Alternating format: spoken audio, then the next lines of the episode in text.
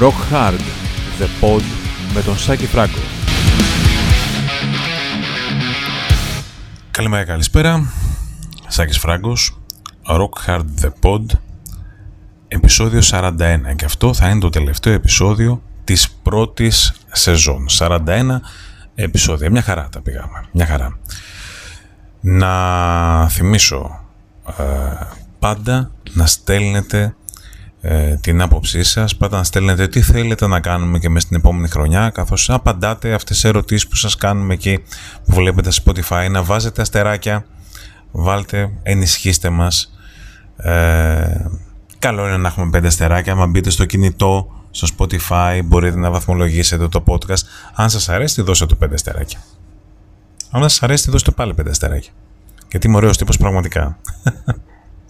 λοιπόν, Rock Hard The Pod, πάντα με την υποστήριξη του uh, Guts Restaurant, του πιο rock παραδοσιακού εστιατορίου, στους πρόποδες της Ακρόπολης, στην καρδιά της Αθήνας, στον πεζόδρομο του Στρατηγού Μακρυγιάννη 23-27.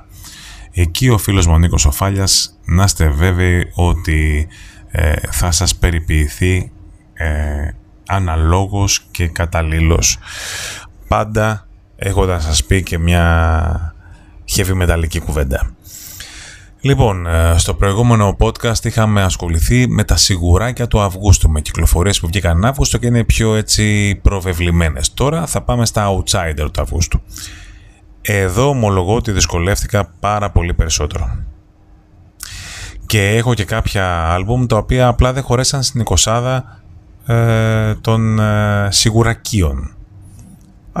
για να δούμε. Για να πάμε να δούμε ε, τι έχουμε να πούμε εδώ πέρα. Πάμε, ξεκινάμε με τις 3 Αυγούστου του 1993 και το 7ο άλμπουμ των Voivod. Αγαπημένη Voivod, Βοηβοντάρα, νέα διασκευή uh, Pink Floyd, το Nile Song, περιέχει το πιο μεγάλο κομμάτι των, uh, σοκαριστικά μεγάλο κομμάτι τότε για τους Voivod, ιδίως, uh, 17 λεπτά το Jack Luminous, εκπληκτικό Fix My Heart που ανοίγει το, το album,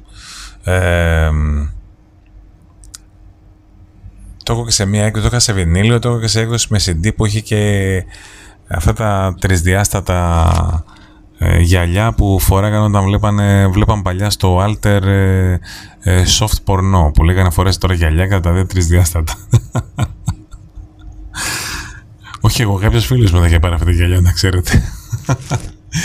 λοιπόν, ε, λατρεύω ε, Outer Limits όπως λατρεύω και το προηγούμενο ε, τον προκάτοχό του, το Angel Rat ε, θεωρώ ότι είναι εξαιρετική avant-garde δίσκη. Ε, πάμε στις 4 ε, Αυγούστου του 1989 και στο Practice What You Preach, ο δίσκος με τον οποίο η Testament άρχισε να λέγονται τεστάλικα από τους οπαδούς τους ή από οπαδούς στο Μετάλλικα που θέλουν να τους κοροϊδέψουν. Δεν με νοιάζει, θεωρώ ότι είναι ένας ακόμα πολύ καλός δίσκος. 3 στα 3 είχαν τότε η Testament καταπληκτικά τραγούδια και κιθαριστική δουλειά από τους Πίτερσον και Σκόλνικ ε, μυθικών διαστάσεων. Το ομώνυμο τραγούδι, μ άρεσε, πάντα μ' άρεσε το Greenhouse Effect ε, το Sins of Omission το Ballad που έπαιζε πολύ και στο MTV ε, Perilous Nation, Time is Coming. Τι ωραία τραγούδια, ένας πάρα πάρα πολύ ωραίος ε, δίσκος το ε, Practice What You Preach Πάμε στο Out of This World των Europe που κυκλοφόρησε στις 5 Αυγούστου το 88 και είναι πολλοί κόσμος ε, φαν των Europe, όχι αυτοί που, τους, που ασχολήθηκαν μαζί τους μόνο με το Final Countdown ε, που θεωρούν ότι μπορεί και να είναι και καλύτερο από το Final Countdown παρότι βγήκε μετά και όταν έχεις κάνει μια τόσο μεγάλη επιτυχία ε, και εξαλλάξει και τον John Norum από την κιθάρα έχει πάρει τον Guy Marcello είναι πολύ δύσκολο να ε, να βγάλεις κάτι εισάξιο. Ε, και εμπορικά πήγε καλά αλλά και γενικότερα ένας πραγματικά καλός δίσκος στο Out of This World με Superstitious με την επανεκτέλεση του Open Your Heart με Let the Good Times Rock με τόσα και τόσα ωραία τραγούδια Ready or Not τρομερό έπος. Ε, και περάσανε λοιπόν αυτή την περίοδο ε, της αλλαγής του κιθαρίστα και τα λοιπά ε, αρκετά ανώδυνα θα έλεγα. Ε, πολύ καλή προσπάθεια το ε, Out of This World. Σε παρόμοιο μουσικό ύφος, το 1986, ε, στις 9 8 η Cinderella ε, κυκλοφόρησαν το Night Songs. Το Night Songs είναι το ντεμπούτο της, ε, αυτής της hard rock μπάντας που πάντα λάτρευα το Somebody Save Me, πάντα λάτρευα το Nobody's Fool και το Night Songs, το οποίο είναι και αρκετά τσιχεύει μεταλλικό, το Push Push. Ε, ξεκίνησαν ως μια μπάντα που την προώθησε πάρα πολύ ο John Bon Jovi, ε, αλλά αυτό που γούσταρα πάρα πολύ συνέχεια είναι το πώς αλλάξαν το ύφος τους και τους δούλεψαν όλους ιδίως με το, το επόμενο άλμπum στο Long Cold Winter που ξεκίναγε με το Bad Seamstress Blues ε, το οποίο είναι εντελώς blues κομμάτι. Ε, θεωρώ ότι είναι ένα από τα πολύ σημαντικά debut album στο κίνημα του hair metal, hard rock, όπως έλεγε το δεν με απασχολεί, καταλαβαίνουμε όλοι γιατί πράγμα μιλάμε. Night Songs λοιπόν από τους Cinderella, αλλάζουμε μουσικό ύφος. 10 Αυγούστου 1999 κυκλοφόρησε το τέταρτο άλμπουμ των Σουηδών ε, Melodic Death Metal των Dark Tranquility το Projector. Αυτό είναι για εμένα μαζί με το Mind Eye το αγαπημένο μου άλμπουμ για τους uh, Dark Tranquility ένα άλμπουμ που αν μπείτε πάλι στη στήλη μας Fly on the Wall μπορείτε να διαβάσετε μια ε, αναλυτικότατη συνέντευξη που είχα κάνει με τον ηγέτη του συγκροτήματος, τον Μίκα Λιστάνε και μας είπε όλες τις λεπτομέρειες πίσω από αυτό το δίσκο, ένα δύσκολο ε, άλμπουμ ε, καθώς ε, έφυγε ο κιθαρίστας τους, ο Φρέντρικ Γιώχανσον, ε, ο οποίος έχει πεθάνει πλέον ε, και τον αντικατέστησε ο μπασίστας του συγκροτήματος. Ε, είναι μια περίεργη έτσι, φάση.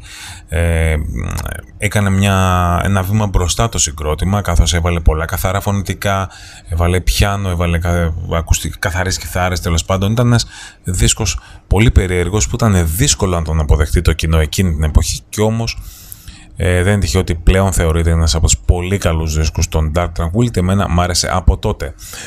Πάμε στις 12 ε, του Αυγούστου του 1991 και στο Mental Vortex, το τέταρτο άλμπουμ των Ελβετών Thrashers, των Coroner. Δεν έχω πάρα πολλά να πω, απλά ότι η τριάδα No More Color, Mental Vortex και Green είναι μία από... Είναι μία από τις αγαπημένες μου, να το πω, thrash metal τριάδες δίσκων. Να το πω κάπως έτσι. Ε, από την αρχή μέχρι το τέλος θεωρώ ότι είναι ένα εξαιρετικό άλμπουμ που είχε βγει όταν ε, τελείωνα το σχολείο, τρίτη ηλικίου το 1991 ε, και το άκουγα πάρα πολύ. Ε, έγραφα κασέτες και το άκουγα σε εκδρομές που πηγαίναμε. Τρομερή τριάδα από την Ελβετία. Handful of Rain για τη συνέχεια, ένας δίσκος που κυκλοφόρησε 16 Αυγούστου του 1994 μπορείτε να διαβάσετε το Rock Hard ένα insider με πάρα πολλές εντελώς άγνωστες ιστορίες πίσω από τον πιο δύσκολο δίσκο των Σάββατας. Και λέω δύσκολο δίσκο γιατί είναι το άλμπουμ που βγήκε μετά τον θάνατο του Chris Oliva. Ουσιαστικά ένας solo δίσκος του John Oliva που έπαιξε drums, μπάσο, ρυθμική κιθάρα, πιάνο και έκανε και τα δεύτερα φωνητικά. Και δεν αναγράφεται πουθενά στο booklet. Πραγματικά ε, Alex Collins στην κιθάρα έτσι. Πραγματικά αξίζει να μπείτε να διαβάσετε στο Rock Hard όλο αυτό το insider με όλες αυτές τις πληροφορίες ενός δίσκου που είχε το Chance ένα από τα απόλυτα τραγούδια των Savatage όπως και το Alone You Breathe που έγραψε ε, ο John Oliver για τον αδερφό του. Ένα τρομερό, ένα, ένα τραγούδι που κλείνει το άλμπουμ. Ένας πάρα πολύ ιδιαίτερος δίσκος που πολλοί κόσμοι δεν είχε πάρει με καλό μάτι στην αρχή γιατί ήταν λίγο πιο χαμηλών ταχυτήτων αλλά σκεφτείτε με ποια λογική έγραψε αυτό το άλμπουμ ο Τζον Ολίβα έτσι με τον Paul O'Neill. Ε, μπείτε στο Rock Hard να διαβάσετε και τη συνέντευξη με τον Τζον Ολίβα πραγματικά ε, θα σας διαφωτίσει πάρα πολύ με πράγματα που είναι 100% βέβαιο ότι δεν γνωρίζατε για τούτο εδώ το άλμπουμ το Handful of Rain.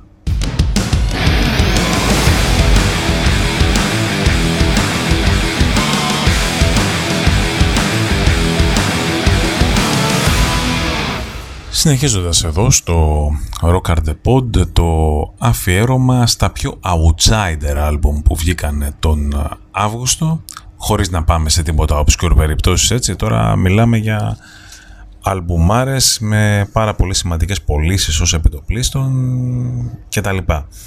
Πάμε για παράδειγμα στους ε, Αμερικάνους Gothic Metalers, τους ε, Type O Negative, τους σχορεμένου του Peter Steele ε, του λατρεμένου των κοριτσιών όχι μόνο για το ύψος του αλλά και για άλλα πράγματα.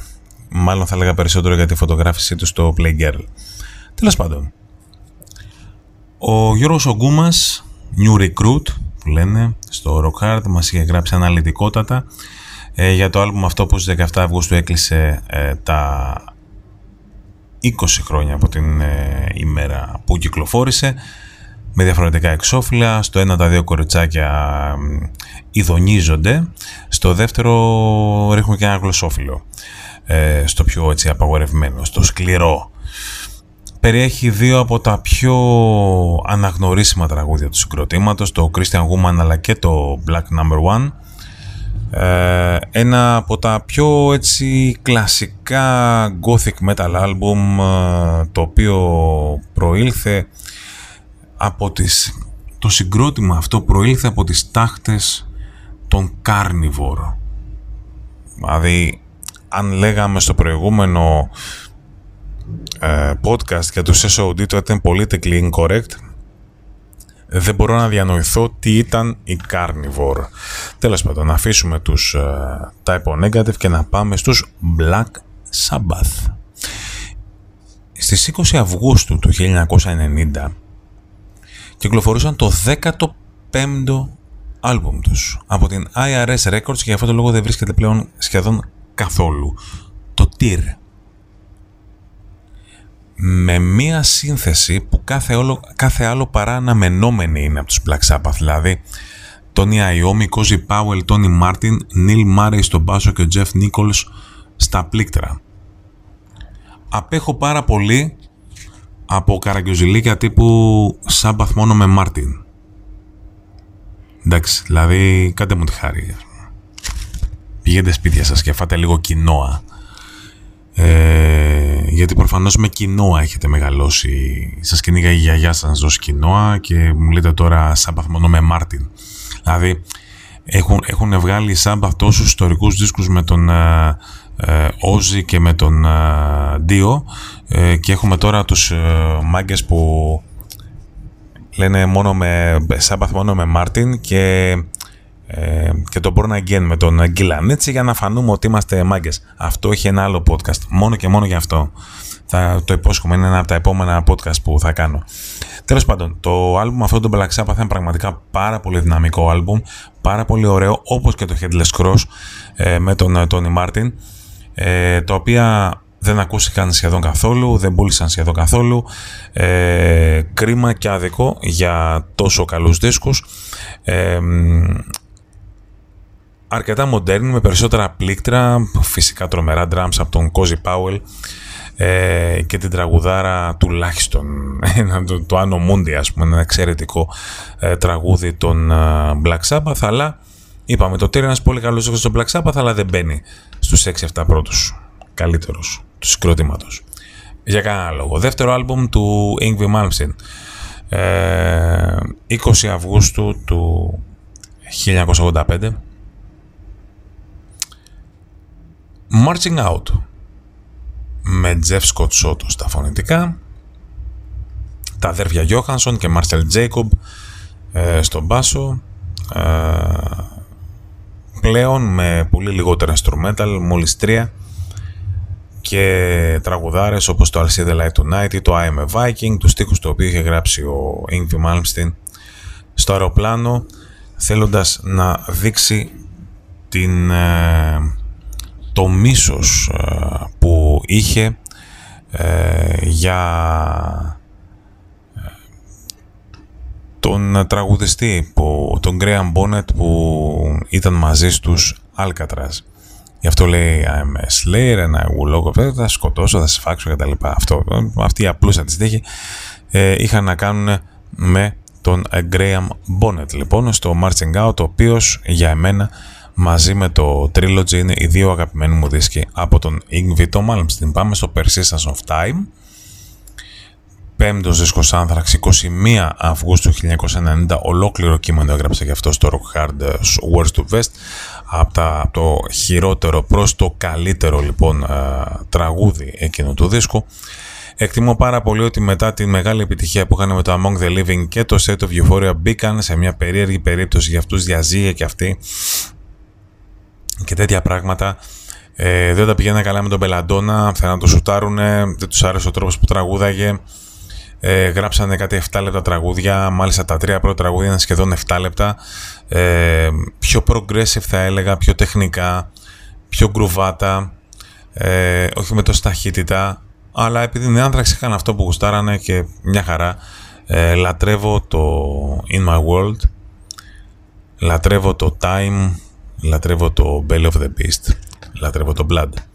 Πάρα πολύ ωραίος δίσκος από τους uh, Anthrax. Πάμε στο Μελιόρα των uh, Ghost.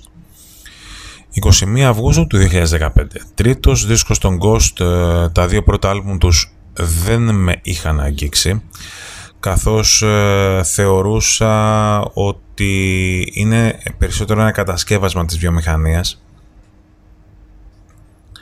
με όλο αυτό το κόλπο με το Μπάπα, με τα nameless goals και όλα αυτά τα πράγματα ε, θεωρούσα ότι η μουσική τους δεν είναι κάτι το ξεχωριστό. Ε, είμαι από αυτούς που τους αρέσουν οι easter ghost και όχι οι πρώιμοι ghost. Και το Meliora ήταν το άλμπουμ που με έκανε να αλλάξω πλήρως ε, την άποψή μου για το συγκρότημα. Ε, θεωρώ ότι το songwriting των ε, Ghost είναι υποδειγματικό υποδειγματικό ε, δεν τους ενδιαφέρει πλέον αν παίζουν Doom, Occult ή οτιδήποτε. Παίζουν αυτά που γουστάρουν και είναι ένας δίσκος που είναι όλος από την αρχή μέχρι το τέλος πάρα πολύ ωραίος. Ε, σε προσωπικό επίπεδο το Meliora και το Prequel είναι οι δύο ε, αγαπημένοι μου δίσκοι από τους Ghost. Αν σας ενδιαφέρει. 22 ε, Αυγούστου του 1995 οι Ολλανδοί The Gathering έβαζαν τον τρίτο τους δίσκο αλλά τον δίσκο με τον οποίο έμελε να ε, κάνουν όποια καριέρα έκαναν τέλος πάντων τους βοήθησε να κάνουν αυτή την καριέρα τους. Ο λόγος για το Μαντήλιον, όπως λέγαμε κάτι φίλους, Γιάννη μου το Μαντήλιον. Ο πρώτος δίσκος με καθαρά γυναικεία φωνητικά μόνο καθώς οι δύο πρώτοι δίσκοι τους είχαν guest female vocalist ε, και αντρικά φωνητικά βοθρέ που λέμε τα growls κτλ πλέον πήραν τη νεαρή τότε 22 ετών Άννεκε Φαν Γκίρσπεργεν η οποία τους άλλαξε το στάτους Βάλτε Μαρσορίχτα, κλασικός δίσκος ε, στην παραγωγή, έτσι κλασικός δίσκος ε, Century Media εκείνης περίοδου στα μέσα της ε, δεκαετίας του 90 και μέχρι το τέλος. Τραγούδια trademark, το Strange Machines, το Eleanor, το Leaves, το Sun Mercury ένας δίσκος που έβαλε το τρένο των Gathering στις ε, ράγες ένας από τους πιο επιδραστικούς δίσκους αυτό που λέμε έτσι doom κάτι με γυναικεία φωνητικά κτλ. Ε, στις 22 Αυγούστου του 2006 οι Αμερικάνοι ε, πώς να το πω groove metal, δεν ξέρω πώς να το πω, να το πω heavy metal, η Lamb of God κυκλοφόρησαν το πέμπτο άλμπουμ τους λοιπόν το Sacrament το οποίο διαδέχτηκε το πάρα πολύ ε, επιτυχημένο Ashes of the Wake. Είχαν κάνει εξαιρετικές πωλήσεις, απίθανες πωλήσεις με το Ashes of the Wake και όμως το Sacrament ήταν ένας δίσκος ο οποίος ε, δεν ε, υστερούσε σε τίποτα από τον προκατοχό του. Ήταν πάρα πολύ εχμηρός, μια καλοκουρδισμένη μηχανή η Lamb of God με τραγούδια διαχρονικά για όλη αυτή τη φάση ε, που παίζουν Lamb of God θα την χαρακτήριζα ε, New Wave of American Heavy Metal όπως ε, οι ίδιοι ε, λένε τον ε, εαυτό τους. Και το Redneck με το Walk With Me in Hell νομίζω είναι δύο από τα κλασικότερα τραγούδια που έχουν συνθέσει ποτέ η Lamb of God με μια σύνθεση τώρα με τα αδέρφια Adler, τον Chris και τον Willy, το Randy Blatch αφωνητικά, Mark Morton κιθάρα ε, μιλάμε για πραγματική Dream Team.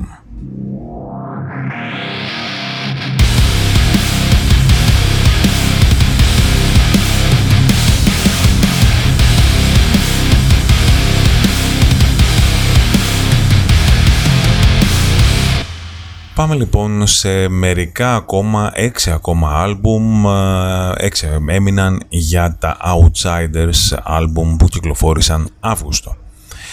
Ε, πρέπει να πω εδώ εκτός, ότι εκτός από το γεγονός ότι μιλάμε, τα, τα έχουμε τοποθετήσει σε χρονολογική και όχι σε αξιολογική σειρά, ε, πρέπει να πω ότι έχω επιλέξει μόνο ένα άλμπουμ από κάθε συγκρότημα, ε, γιατί θα ήταν άδικο για πολλά άλλα. Έτσι όπως κοιτάζω εδώ και τη λίστα μου, έχω δει ότι έχω αφήσει πολλά αγαπημένα άλμπουμ απ' έξω, όπως το Entropia, το Pain of Salvation, όπως το Melina των ε, Leprous, όπως το Missing Link, τον Rage και πάρα πολλά άλλα.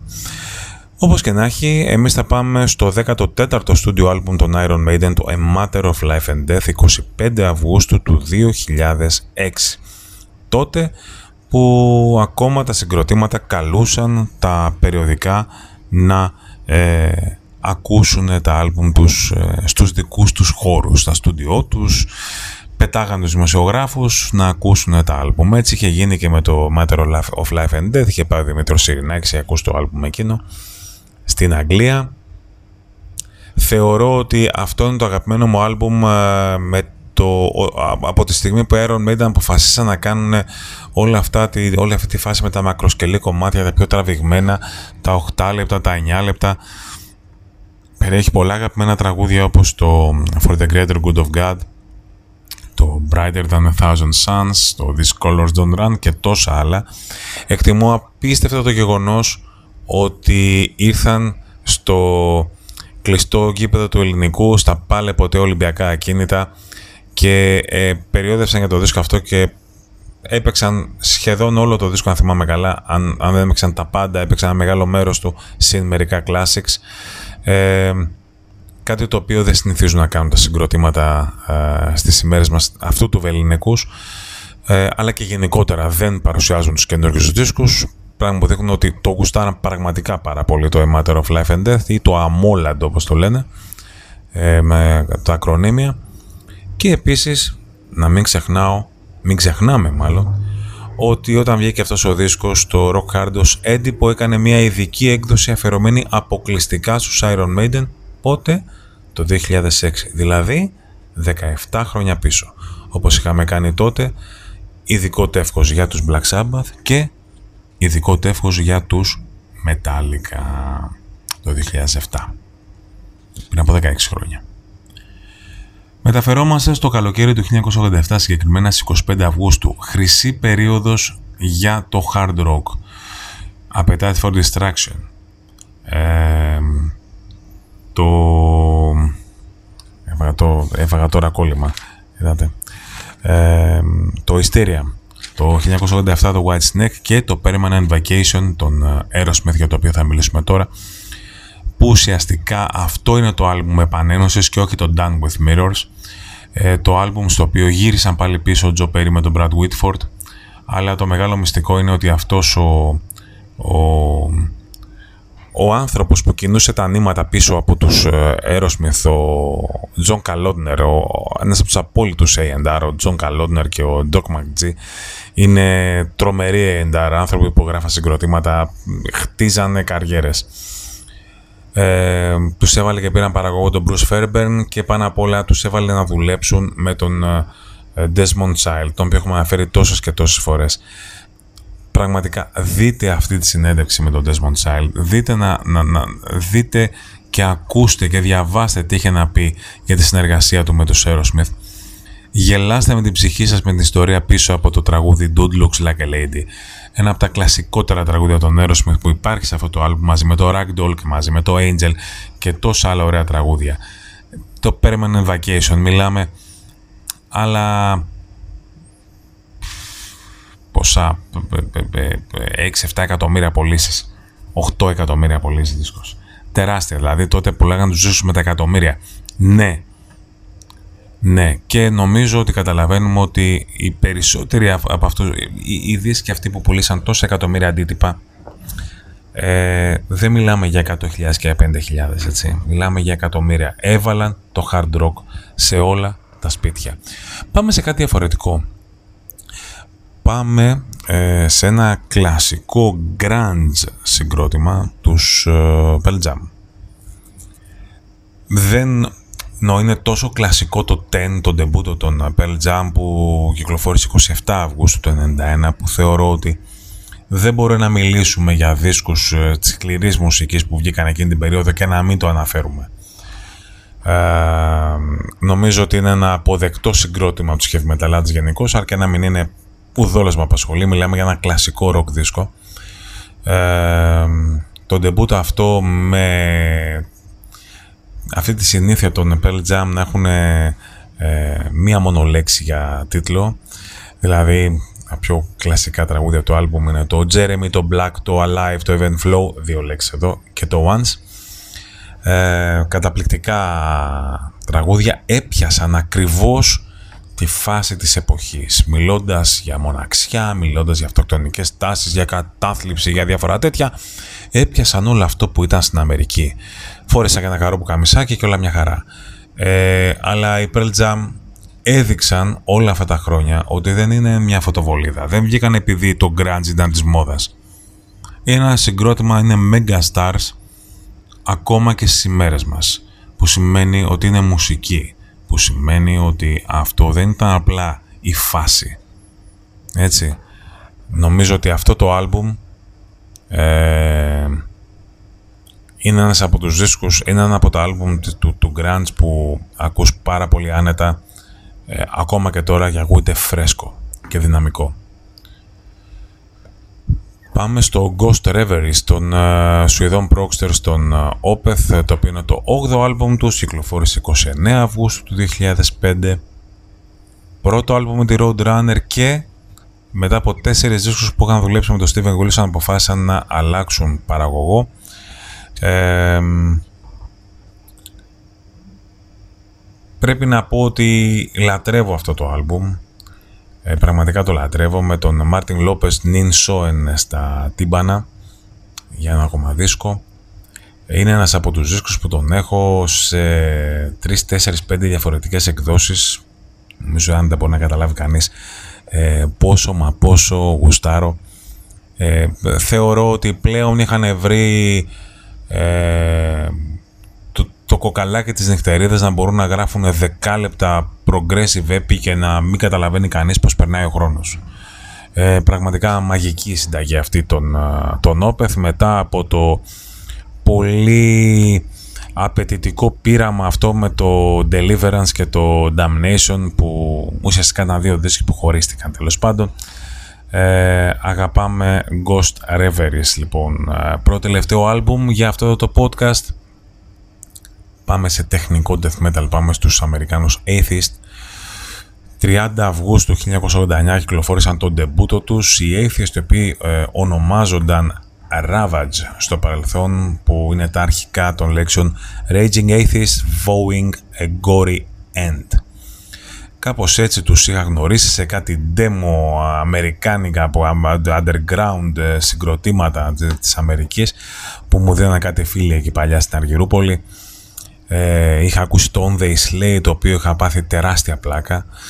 Ε, ήταν τότε κάτι demo με Executioner, πρώην Obituary και διάφορα τέτοια ας πούμε. Ε, όταν είχα ακούσει το δίσκο είχα πάθει τεράστια πλάκα με το, με, την, με το πόσο τεχνικό αλλά και το πόσο έβυχο ήταν όλο το αποτέλεσμα παρότι μικρός τότε το 1989 ήμουν 15 χρονών ε, το είχα πάρει ακριβώς 89, 30 Αυγούστου το είχα πάρει προς το τέλος, αρχές της επόμενης χρονιάς, εκείνη 90 που άκουγα έτσι αρκετό death metal. Ε, είχα πάθει μεγάλη πλάκα, ιδίως με τον μπασίστα, τον Roger Patterson. Είναι μοναδική περίπτωση στην ιστορία. Με ένα δίσκο να θεωρείται τόσο επιδραστικός και σπουδαίος μπασίστας ο άτυχος ε, Roger Patterson ο οποίος ε, σκοτώθηκε σε αυτοκινητιστικό δυστύχημα την επόμενη χρονιά το 1991 σε ηλικία μόλις 23 ετών. Και τελευταίο άλμπουμ ε, για το οποίο θα μιλήσουμε σήμερα είναι το Space Opera, το Into the Electric Castle των, ε, των Aerion, του συγκροτήματος του Arian Lucasen, αυτού του Mastermind, ο οποίος στα δύο προηγούμενα άλμπουμ, το, το Final Experiment και το Actual Fantasy, ε, είχε πάει πάρα πολύ επιφυλακτικά, είχε κάποιους λίγους έτσι καλεσμένους και τα λοιπά. Τώρα τα σε όλα. Δηλαδή διπλός δίσκος, όλο concept και πάρα πολύ καλεσμένοι. Ε, μιλάμε για Sharon den Adel, για Anneke van Giersbergen, καλέσει και τον Fish των Marillion που τ' αρέσει πάρα πολύ, Damian Wilson, Robert Westerholt, Edward Reekers, πάρα πολλοί κόσμος. Ε, ο ίδιος ο ε, Arjen Lucassen θεωρεί ότι αυτό ίσως είναι το αγαπημένο του άλμπουμ, εμένα από την άλλη είναι το Human Equation, ε, αλλά είναι το άλμπουμ το οποίο τον έβαλε στο χάρτη ουσιαστικά ε, και έκανε τους ε, αυτό που, το τεράστιο πράγμα που είναι τώρα στο χώρο του progressive rock. Ε, αξίζει να το ακούσετε οπωσδήποτε, είναι μια πραγματικά πάρα πολύ ωραία προσπάθεια και με αυτό το άλμπουμ τελειώνει η αναφορά στα 20 outsider άλμπουμ στα οποία κυκλοφόρησαν μήνα Αύγουστο. Αν σας άρεσε αυτό το concept, μπορείτε να μου το πείτε, να το γράψετε σε σχόλια οτιδήποτε. Μπορούμε να το κάνουμε κάθε μήνα αυτό το πράγμα, τουλάχιστον μία φορά ή δύο φορές το μήνα. Ε, καθώς ξεκινάει καινούρια σεζόν, από το επόμενο επεισόδιο του podcast θα μπούμε στη δεύτερη σεζόν ε, του Rock Hard The Pod, πάντα όμως με την υποστήριξη του Guts Restaurant, το πιο rock παραδοσιακού εστιατορίου στην καρδιά της Αθήνας, στους πρόποδες Ακρόπολης, πάνω στον πεζόδρομο της Μακρυγιάννη, Μακρυγιάννη 23-27. Θα πάτε εκεί πέρα, θα βρείτε και το φίλο μου τον Νίκο και να είστε σίγουροι ότι θα φάτε και θα ακούσετε έτσι heavy metal ιστορίες και τα λοιπά όλα αυτά τα ωραία που λέει το φιλαράκι μου. Να είστε όλοι καλά, να προσέχετε και ελπίζω και την επόμενη σεζόν να κάνουμε ε, 41, ε, 42 μάλλον επεισόδια ε, Rock Hard The Pod και γιατί όχι και να κάνουμε και 52. Να είστε καλά.